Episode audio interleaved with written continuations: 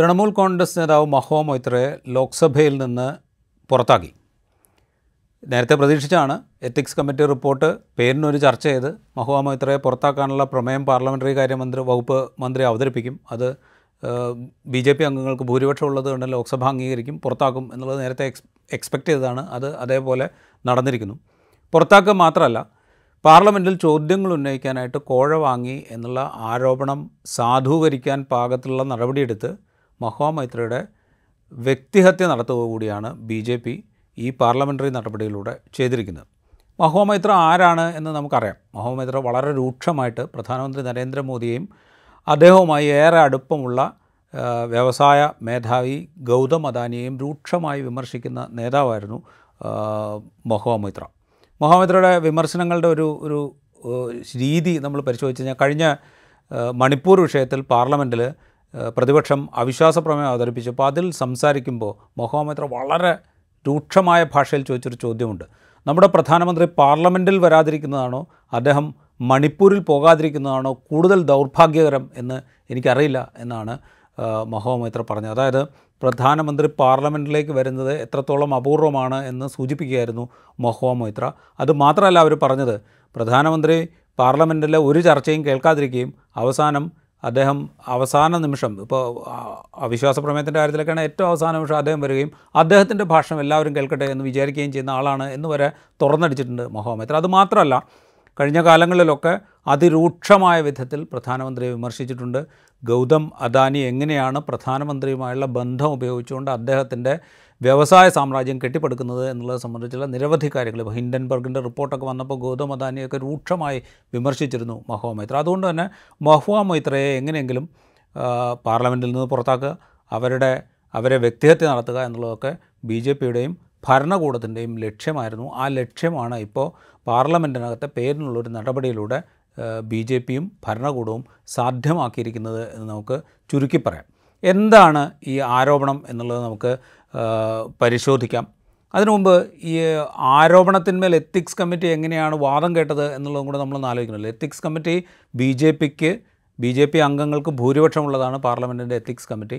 Ethics committee ഇത് സംബന്ധിച്ച് ഒരു ബി ജെ പി എം പിയുടെ പരാതി അതായത് പാർലമെന്റിൽ ചോദ്യങ്ങൾ ഉന്നയിക്കാൻ വേണ്ടി കോഴ വാങ്ങി എന്നുള്ള ബി ജെ പി അംഗത്തിന്റെ പരാതി പരിഗണിക്കുന്നു. എത്തിക്സ് കമ്മിറ്റി വിളിച്ചു ചേർക്കുന്നു.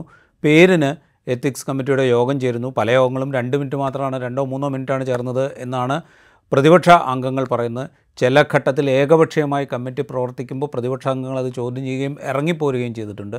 മഹ്വാ മൈത്രയുടെ ഭാഗത്തുനിന്ന് തെളിവെടുത്തപ്പോൾ മഹ്വാ മൈത്രയെ വ്യക്തിപരമായി തേജോവധം ചെയ്യാൻ പാകത്തിനുള്ള ചോദ്യങ്ങളാണ് കമ്മിറ്റി ഉദ്ദേശിച്ചത്. പലതും ദുരുദ്ദേശത്തോടുള്ള ചോദ്യങ്ങളായിരുന്നു എന്നുള്ളത് വ്യക്തവുമാണ്. അതായത് രാത്രി വൈകി ആരോടാണ് നിങ്ങൾ ഫോണിൽ സംസാരിക്കുന്നത്?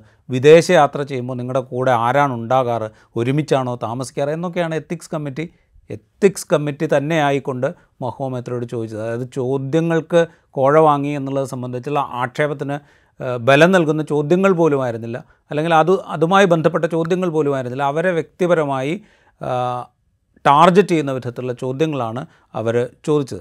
കമന്റ് റിപ്പോർട്ട് സഭയിൽ വെച്ചു. അതിന് തൊട്ട് പിറകെയാണ് ഇത് ഉടൻ ചർച്ചയ്ക്കെടുക്കുകയാണ് എന്ന് ലോക്സഭാ സ്പീക്കർ പറയുന്നത്. അരമണിക്കൂർ ചർച്ച ചെയ്യാം. എത്തിക്സ് കമ്മിറ്റി റിപ്പോർട്ട് എന്ന് അദ്ദേഹം പറയുന്നു.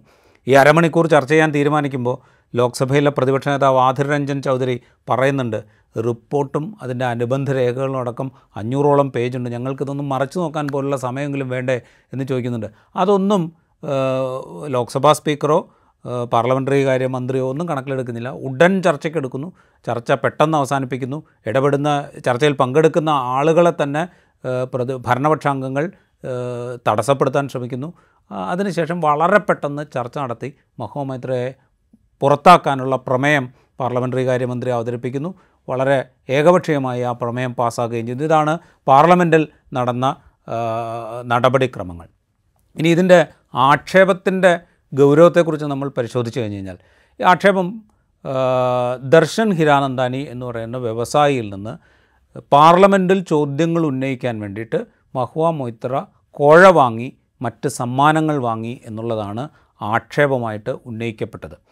ദർശൻ ഹിരാനന്ദാനി എന്തിനാണ് മഹോമൈത്രയ്ക്ക് കോഴ കൊടുക്കുന്നത്? ദർശൻ ഹിരാനന്ദാനിക്ക് അനുകൂലമായ അദ്ദേഹത്തിന്റെ വ്യവസായത്തിന് ഗുണകരമായ വിധത്തിലുള്ള മറുപടികൾ പാർലമെന്റിൽ നിന്ന് കിട്ടുക അല്ലെങ്കിൽ അദ്ദേഹത്തിന്റെ വ്യവസായ എതിരാളികൾക്ക് എതിരാളികളെ ടാർഗറ്റ് ചെയ്യുന്ന വിധത്തിലുള്ള ചോദ്യങ്ങൾ ഉണ്ടാവുകയും അതിനനുബന്ധിച്ചുള്ള മറുപടികൾ പാർലമെന്റിൽ നിന്ന് കിട്ടുകയും ചെയ്യുക. ഇതിന് വേണ്ടിയിട്ടായിരിക്കുമല്ലോ അദ്ദേഹം കോഴ നൽകിയിട്ടുണ്ട്. അങ്ങനെയാണ് ആക്ഷേപമുള്ളത്. അതാണ് ആക്ഷേപം. ആക്ഷേപത്തിന്റെ ഒരു ഘട്ടം എന്ന് പറയുന്നത് പാർലമെന്റിന്റെ ഈ ഇ പോർട്ടൽ അതിന്റെ ഇ പോർട്ടലിന്റെ ലോഗിൻ ഐ ഡിയും പാസ്വേഡും മഹ്വ മൊയ്ത്ര ദർശൻ ഹിരാനന്ദാനിക്ക് നൽകി എന്നും അത് ഉപയോഗിച്ചുകൊണ്ട് ദർശൻ ഹിരാനന്ദാനി അദ്ദേഹത്തിന് വേണ്ട ചോദ്യങ്ങൾ പാർലമെന്റിന്റെ ലോഗിൻ ഐ ഡി ഉപയോഗിച്ചുകൊണ്ട് വെബ്സൈറ്റിലേക്ക് നൽകി എന്നും അതിന് മറുപടികൾ കിട്ടി എന്നുമാണ് ഒരു ഒരാക്ഷേപമുള്ളത്. ഈ പാർലമെന്റിന്റെ ഇ പോർട്ടലിന്റെ ലോഗിൻ ഐ ഡിയും പാസ്വേഡും ആർക്കൊക്കെ ഉപയോഗിക്കാം? ആർക്കെങ്കിലും കൈമാറാമോ? ഇല്ലയോ? അതോ അത് അംഗങ്ങൾ തന്നെ രഹസ്യമാക്കി വെക്കേണ്ടതാണോ? അല്ലയോ? ഇത് സംബന്ധിച്ചുള്ള ഒരു മാനദണ്ഡവും നിലവിലില്ല. പാർലമെന്റ് അത് നിശ്ചയിച്ചിട്ടുമില്ല. പാർലമെന്റിലെ പല എം പിമാരുടെയും ലോഗിൻ ഐ ഡി കൈകാര്യം ചെയ്യുന്നത് പാസ്വേഡും കൈകാര്യം ചെയ്യുന്നത് അവരുടെ പേഴ്സണൽ സ്റ്റാഫാണ്. ആ പേഴ്സണൽ സ്റ്റാഫിൽ ചിലപ്പോൾ പല ആളുകളുണ്ടാവും. ഒന്നിൽ കൂടുതൽ ആളുകളുണ്ടാവും. നാലോ അഞ്ചോ പേരുണ്ടാവും. ഇവർക്കൊക്കെ ഈ ലോഗിൻ ഐ ഡിയും പാസ്വേഡും ഉണ്ട്. അങ്ങനെ ഇരിക്കെ മഹ്വാ മൈത്രയുടെ ലോഗിൻ ഐ ഡിയും പാസ്വേഡും വേറൊരാളുടെ കൈവശം എത്തി എന്ന് പറയുന്നത് രാജ്യസുരക്ഷയെ ബാധിക്കുന്ന ഒരു പ്രശ്നമായിട്ടാണ് ബി ജെ പി അവതരിപ്പിച്ചത്. അത് പാർലമെന്റിൽ കയ്യടിയോടുകൂടി പാസ്സാക്കപ്പെടുകയും ചെയ്തിരിക്കുന്നു. എങ്ങനെയാണ് കൃത്യമായ മാനദണ്ഡങ്ങൾ ഇല്ലാതിരിക്കെ ഒരു ലോഗിൻ ഐ ഡിയും പാസ്വേഡും കൈമാറ്റം ചെയ്യപ്പെട്ടു എന്നുള്ളത് മഹ്വാ മൊയ്ത്രയുടെ കാര്യത്തിൽ മാത്രം കുറ്റകരമായി തീരുന്നത് അല്ലെങ്കിൽ ഇത് രാജ്യദ്രോഹമായി വിശേഷിപ്പിക്കപ്പെടുന്നത് എന്ന് സാധാരണഗതിയിൽ യുക്തിബോധമുള്ള ഏത് മനുഷ്യനും ചോദിച്ചു പോകും. അപ്പോൾ അതുകൊണ്ട് തന്നെ ആ ആക്ഷേപത്തിൽ ഒരു കഴമ്പുമില്ല. പക്ഷേ ബി ജെ പിയെ സംബന്ധിച്ച് അത് സ്വീകരിക്കാവുന്ന ആക്ഷേപമാണ് കൊടിയ രാജ്യദ്രോഹവുമാണ്. രണ്ടാമത്തെ ആക്ഷേപം എന്ന് പറയുന്നത് ദർശൻ ഹിരാനന്ദാനിൽ നിന്ന് പണവും സമ്മാനങ്ങളും വാങ്ങി. അതായത് ചോദ്യം ചോദിക്കുന്നതിന്റെ ചോദ്യം ചോദിക്കുന്നതിന് വേണ്ടി പണം വാങ്ങി സമ്മാനങ്ങളും വാങ്ങി എന്നുള്ളതാണ്. അതിൽ ഏറ്റവും വലിയ ആക്ഷേപം എന്ന് പറയുന്നത് രണ്ട് കോടി രൂപ ദർശൻ ഹിരാനന്ദാനിൽ നിന്ന് വാങ്ങി എന്നുള്ളതാണ്. ചോദ്യം ചോദിക്കാൻ വേണ്ടിയിട്ട്.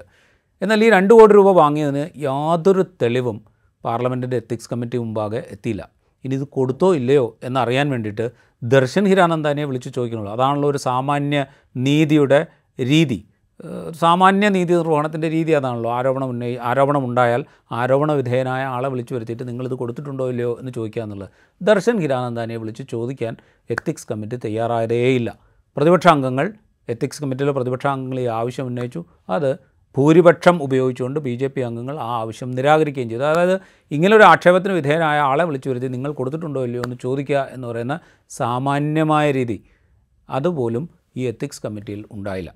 മാത്രമല്ല ഈ രണ്ടു കോടി കൊടുത്തതിന് ഒരു തെളിവും എത്തിക്സ് കമ്മിറ്റി മുമ്പാകെ എത്തിയതുമില്ല. പിന്നെ സമ്മാനങ്ങൾ കൊടുത്തു എന്നുള്ളത്. സമ്മാനങ്ങൾ വാങ്ങിയിട്ടുണ്ട് എന്ന് സമ്മാനങ്ങൾ ലഭിച്ചിട്ടുണ്ട് എന്ന് മഹുവ മൈത്ര തന്നെ എത്തിക്സ് കമ്മിറ്റി മുമ്പാകെ പറഞ്ഞിട്ടുണ്ട്. എന്തൊക്കെയാണ് സ്വീകരിച്ചത് എന്നത് സംബന്ധിച്ചുള്ള ഡീറ്റെയിൽ ആയിട്ടുള്ള പട്ടികയും അവർ എത്തിക്സ് കമ്മിറ്റി കൊടുത്തിട്ടുണ്ട്.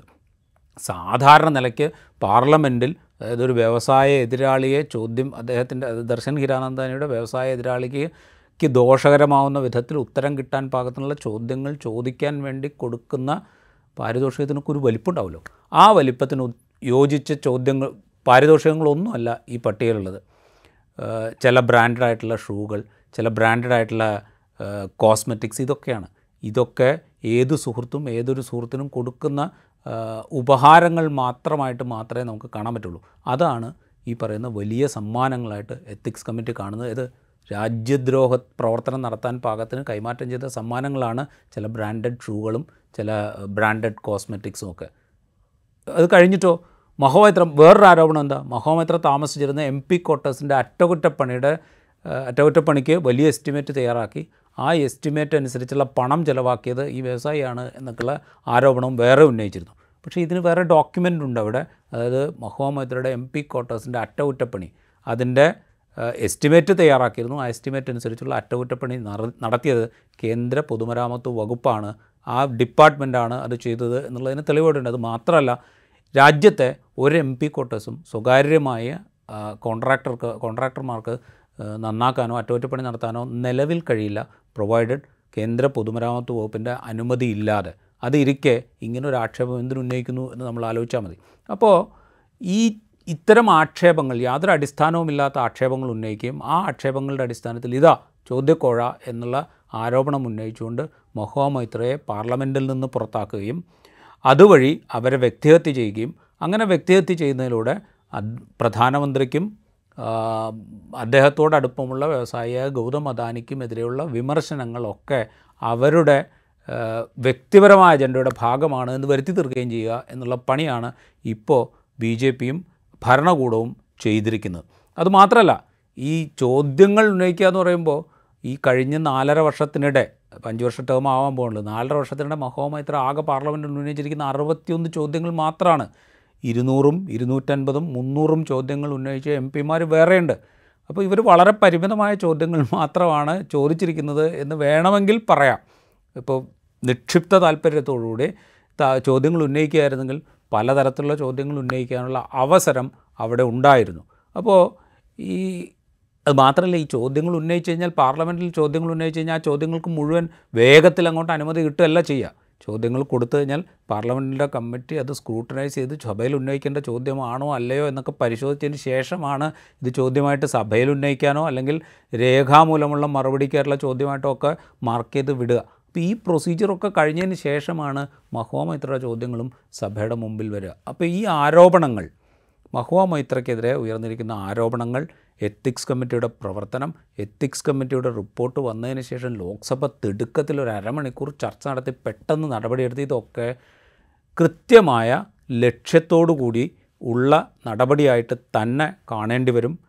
രാജാവിനെയും അദ്ദേഹത്തോടടുപ്പമുള്ള വ്യവസായിയെയും കുറ്റം പറയുന്ന ആളുകളെ അല്ലെങ്കിൽ അവരെ വിമർശിക്കുന്ന ആളുകളെ അവരുടെ നയവൈകല്യങ്ങളെ തുറന്ന് കാട്ടുന്ന ആളുകളെ അവരുടെ ചങ്ങാത്ത മുതലാളിത്തത്തെ തുറന്നു കാട്ടുന്ന ആളുകളെ ടാർഗറ്റ് ചെയ്യുക എന്നതിന്റെ ഏറ്റവും ആ പട്ടികയിലെ അവസാനത്തെ ഇപ്പോഴത്തെ അവസാനത്തെ പേരുകാരിയായിരിക്കും മഹുവ മൊയ്ത്ര.